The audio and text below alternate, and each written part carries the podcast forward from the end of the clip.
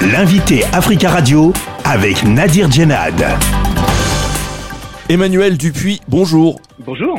Vous êtes euh, président de l'IPSE. L'IPSE, c'est l'Institut Prospective et Sécurité en Europe.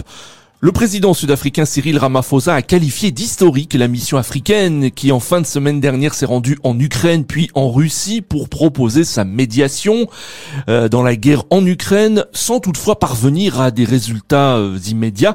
Partagez-vous le point de vue du président sud-africain? S'agit-il euh, d'une mission historique? Non, je serais beaucoup plus mesuré et beaucoup plus prudent. Premièrement parce que cette mission historique telle qu'elle est présentée par Cyril Ramaphosa a correspondu à quelque chose qui est minoré puisque sur les sept chefs d'État et de gouvernement qui avaient prévu de se rendre au chevet euh, donc de des autorités ukrainiennes et, euh, et des autorités russes, finalement, ce ne sont que quatre chefs d'État. Euh, cette mission de paix s'est transformée finalement en une sorte de tentative un peu brouillonne de médiation. Alors les propositions de paix africaines se résument en dix points, parmi lesquels une désescalade des deux côtés, la reconnaissance de la souveraineté des pays tels que reconnus par l'ONU, entre autres. Hein. le président ukrainien Zelensky a rejeté l'offre de médiation africaine. Ces propositions ne sont-elles pas trop ambitieuses? Car les dirigeants africains n'ont aucun moyen de pression ni sur l'Ukraine ni sur la Russie Alors évidemment, vous avez vous-même évoqué l'ambivalence de ces dix points. Premièrement, ils sont conformes à ce que l'ensemble des médiateurs autoproclamés, le président en exercice des Émirats arabes unis, Mohamed Ben euh, Zayed, le président euh, chinois Xi Jinping, le président euh, Vokodo euh, d'Indonésie ou encore ou même le chancelier allemand Olaf Scholz ou Emmanuel Macron ne disent pas autre chose que ce que, les quatre chefs d'État africains sont venus réclamer, c'est-à-dire une paix immédiate qui se fasse selon le principe intangible de la souveraineté des, des nations ou le, le, droit des peuples à disposer d'eux-mêmes et bien sûr en garantissant l'intergibilité des frontières reconnues par l'ONU. Néanmoins, aucun des deux protagonistes, ni ukrainien ni russe, n'ont bougé de ce point de vue et ce n'est pas euh, les chefs d'État qui se sont présentés à Moscou et à Kiev qui vont changer la donne. Le président russe Vladimir Poutine s'est déclaré ouvert à un dialogue constructif. Le président ukrainien Zelensky a opposé une fin de non-recevoir, y voyant une tromperie de la Russie.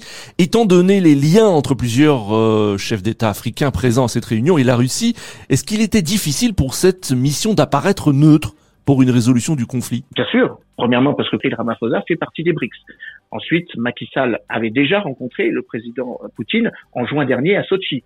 Euh, Volodymyr Zelensky a eu en fait deux euh, raisons de ne pas accepter les propositions. Premièrement, parce qu'elles semblaient donner l'impression qu'il fallait figer le conflit tel qu'il est et donc de facto reconnaître euh, la, la, conquête territoriale d'à peu près 15 à 16 du territoire ukrainien par la force par les armées euh, russes depuis euh, le 24 février 2022, et deuxièmement, euh, de donner l'impression que, in fine, la négociation africaine était mue par la volonté de récupérer les denrées alimentaires bloquées par le conflit. Cette mission, il s'agit de l'initiative de quelques chefs d'État. L'Union africaine n'est pas à l'origine de cette mission.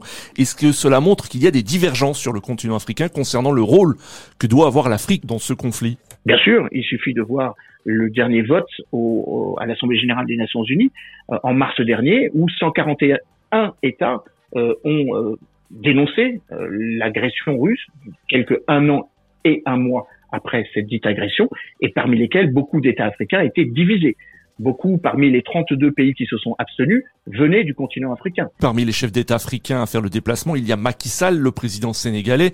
Le Sénégal qui vit actuellement une période de, de tension vive. Est-ce que Macky Sall n'aurait pas mieux fait de, de, rester dans son pays? Alors il est sorti précisément pour euh, être moins sous pression. D'une certaine façon, on pourrait reprendre la question à l'envers. Est-ce que Macky Sall n'a pas saisi la balle au vent pour justement sortir du caractère figé, bloqué euh, eu égard à sa volonté, je crois encore manifeste, de se présenter en février prochain euh, pour un, euh, un troisième mandat, ce qui constitutionnellement lui est autorisé avec la réforme constitutionnelle de 2016 et le référendum qu'il a validé. Mais enfin, néanmoins, on l'a bien vu, la population ne l'entend pas de cette même oreille. Ce que je retiens, c'est que le président Vladimir Poutine a semblé donner un quitus démocratique euh, à, à alors même que les États-Unis et d'autres pays ne le font pas.